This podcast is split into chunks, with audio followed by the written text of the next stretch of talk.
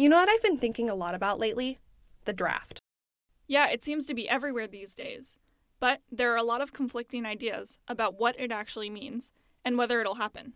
If you ask the internet, we're all going to be drafted and sent to Iran tomorrow. But I think we should end the speculation and talk about why we're at this point and what it actually means for young adults in this country.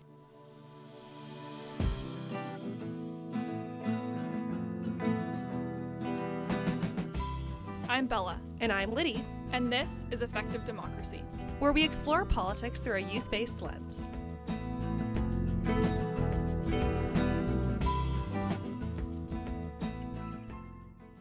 The draft has had a long and tumultuous history in America. While we didn't get a compulsory draft until 1863, the idea of requiring able bodied males to protect their country has been around since the birth of our nation. A 1792 act required all male citizens to purchase a gun and join their local militia. This act, however, was non compulsory, meaning that there were no consequences for not following this law. During the War of 1812, a draft was about to be put in place, but the war ended before the draft would start. The first compulsory federal draft was put into effect in 1863 by President Lincoln in order to boost Union numbers during the Civil War. At that time, the age in which you could be drafted was anywhere from 20 to 45 years old but there were a few important exceptions. No married man could be drafted until all the unmarried men had been drafted. You could pay $300 to avoid the draft, which is about $1,900 today. Or you could hire another man to take your place. People, however, were upset with this system, especially people in the lower classes who felt that this system allowed only the wealthiest Americans to get out of the draft. This led to draft riots, which were often incited by the Democrat Party. After the Civil War ended, there wasn't another draft for over 50 years. Once the United States joined World War I, however, Woodrow Wilson was faced with a rather small army of only 100,000 volunteers. In order to ensure that there were enough soldiers to make an impact on the war, Congress passed the Selective Service Act, a law that required all men between 21 and 30 to register for the draft. A year later, the age range was expanded to include all men between 18 and 45. Due to the massive patriotic propaganda output by the government, there was little resistance to the draft, and ultimately, 2.8 million of the 4.8 million U.S. soldiers who fought during World War I were drafted. On September 16, 1940, the Burke Wadsworth Act was passed by Congress. This act was the first time that the United States imposed a peacetime draft. However, it is important to note that World War II was in full swing in Europe, and there were concerns that the U.S. may ultimately have to join. Draftees through the peacetime draft were chosen by lottery and then required to perform military service for 12 months. A year later, however, the U.S. officially joined World War II. At this point, the draft registration age was changed to be between 18 and 64. Only 20 through 44 year olds were eligible to be drafted, though. Upon being drafted, draftees were required to serve for the duration of the war. Ultimately, 45 million young men registered for the draft, and 10 million served. Now, after World War II, U.S. citizens were fairly tired of war and called for rapid demilitarization. The Army decreased to around 550,000 soldiers, but, facing escalating tensions from the Soviet Union, President Truman reopened the peacetime draft in 1948. During the Korean War, which began in 1950, the Army began drafting people again. However, draftees from World War II were exempt. Then, once the Vietnam War began, the draft extended to compelling every man who was drafted to enlist for a period of eight years. Since the Civil War, there hadn't been much opposition to the draft. Once the Vietnam War began, however, anti draft sentiment started in earnest. There were massive protests on college campuses that at times devolved into violence. These protests have contributed to a lot of government concerns about restarting the draft. So, to all the kids out there worried about being drafted and ultimately enlisted in World War III, I wouldn't be too worried. The government has been pretty reticent about restarting the draft. But regardless of whether the draft leads to enlistment or not, all men who are 18 must register. Now, some of our listeners may be wondering, but what about women? Women have not been drafted in the past, and even today are not allowed to be drafted. This exclusion of half of the population was supported by the belief that a woman's role was to take care of the children, and that all women lack the physical strength required to serve. For a long time, the question of whether women should be included in the draft was not even considered.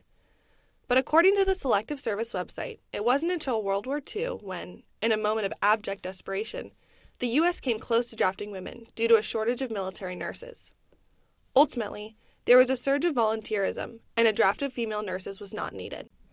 In 1967, President Johnson signed Public Law 9130, which allowed women to advance in the military. However, they were still not allowed into combat roles. During these moves to make military service more equitable for women, politicians were vocal about their concerns with having women in the military.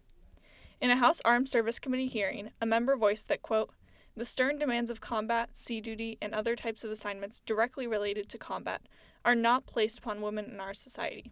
Furthermore, General Hershey, the former director of the draft, argued that, quote, there is no question that women could do a lot of things in the military service. So could men in wheelchairs. But you couldn't expect the services to want a whole company of people in wheelchairs. In 1980, President Jimmy Carter suggested that women be added to the draft. However, according to the Selective Service website, Congress declined to amend the act to permit the registration of women. More recently, Defense Secretary Ash Carter announced that, quote, beginning in January 2016, all military occupations and positions will be open to women, without exception.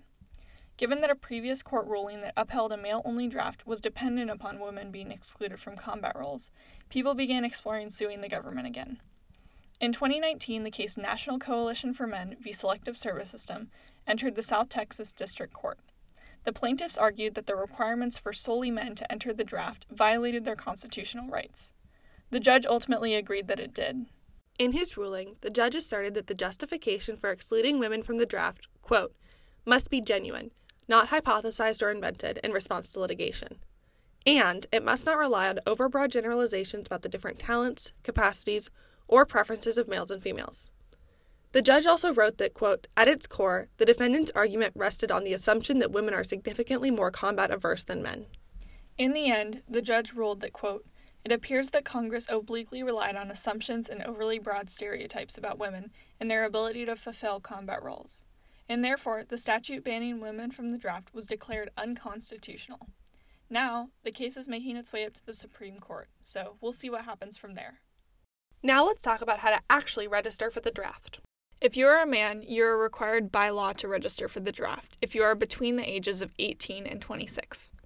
If you're anxious to get started, the youngest age you can register at is 17 and 3 months. But either way, you must register within 30 days of turning 18. It's important to register for a few reasons. You must be registered in order to receive financial aid for college, federal jobs, or federal job training. You must also be registered in order to complete the process of becoming a citizen. If you fail to register within a month of your 18th birthday, you could face charges of up to $250,000 or up to five years in prison, or a combination of both. So make sure you register.